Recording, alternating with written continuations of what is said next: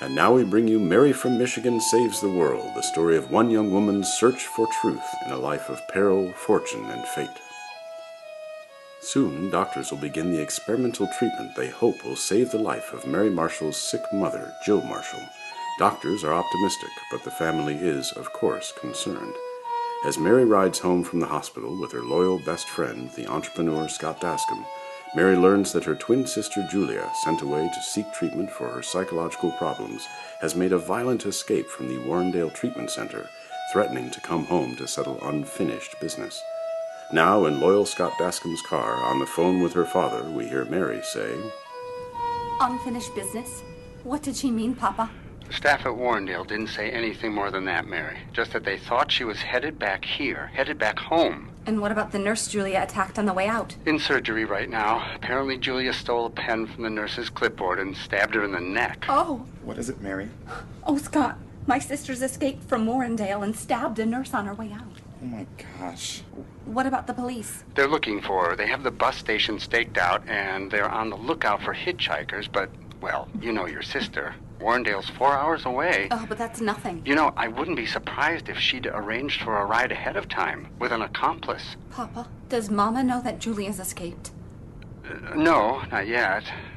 Warrendale called me right after I'd left the hospital. Papa, please, don't tell Mama, please. She's been so sick and she's just about to start this new round of treatment. I think you really shouldn't. Oh, Mary. But, Papa, by the time she's out of isolation, maybe Julia will be back at Warrendale and Mama will never have to know. Or, or maybe we can tell her later afterward when things are better, when she's not going through such a difficult time. Well, Mary, there's there's something else. What is it, Papa? Well, your mother she and I had a little talk right after you left, and well, your mother decided she wanted to go into isolation right away, tonight. What?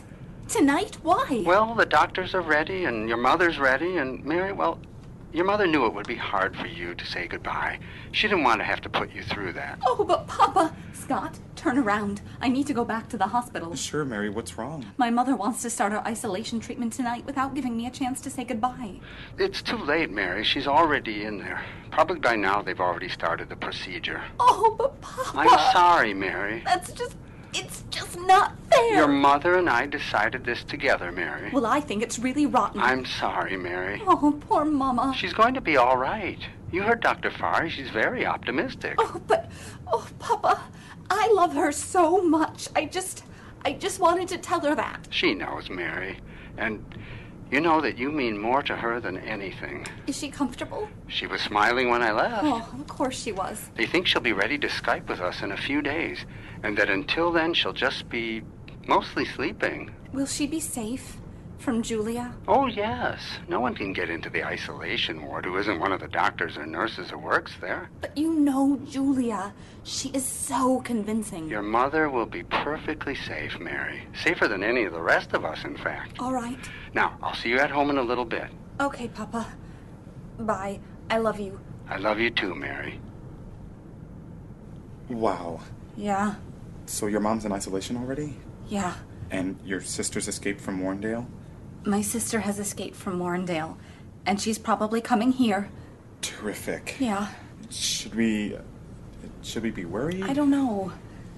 Scott, I- I know you've never met Julia, but she's never been violent before. Not like this. I mean, she has always been terrible, conniving, and cruel, but not violent. She's never hurt anyone, not physically, not that I can think of. I wonder what's changed. Oh, I hate her.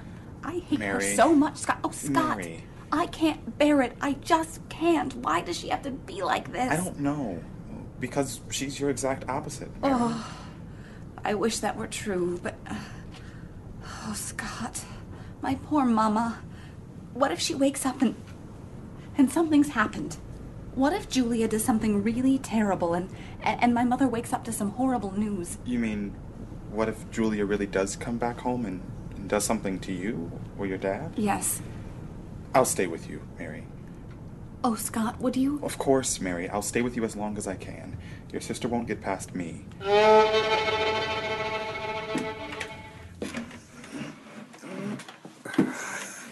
Just a little further, Scott. There. Whew. Ah, You're stronger than you look, Scott. Oh, well, you too, Mr. Marshall. Well, that ought to work.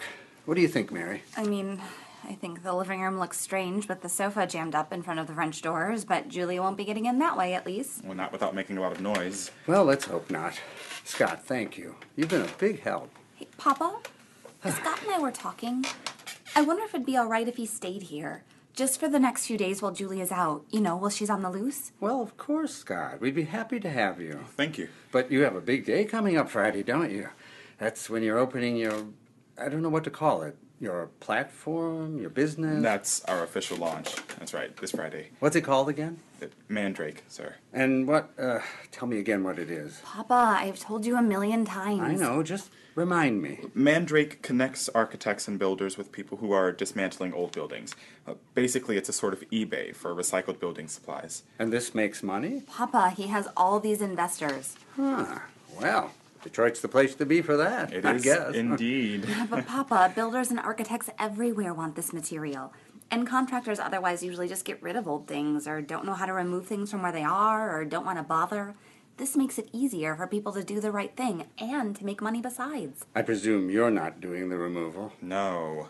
We have crews, or we have arrangements with crews. In Detroit? And Charlotte and Cleveland and Pittsburgh, well, so far at least. Wow. Well, that's very impressive, Scott. and interesting. I'll try to remember it from now on. That's okay, um, you've got a lot going on. Yes, I have. Mr. Marshall, when Julia says she's coming back here to settle unfinished business, Yes. do you know what she means, sir? I. uh, no, not really. Uh, she could mean anything by it. I'm sorry, I don't mean to pry. No, it's all right. It's just, uh, Scott, Julia believes that for years we've been wrong when we've tried to tell her she's. that she's troubled. We've tried again and again to speak with Julia rationally, but of course that's not the sort of approach that tends to get results with her. So, uh, any time we reach a breaking point, any time we have to take action, well, she concludes that we've embarked on a sort of uh, vendetta against her, uh, conspiracy to deprive her of her liberty. And uh, so she, uh, well, Julia tends to see herself as the victim of a plot. And after we finally arranged to send her to Warrendale, well, that feeling only increased. So, of course, she's angry at us. But, Mary, you said Julia's never been violent before. That's right. Do you think, Mr. Marshall, uh, do you think something's changed? Do you think there's something else going on? What does she mean by unfinished business? Scott, I, I don't know. I wish I knew, but I just don't.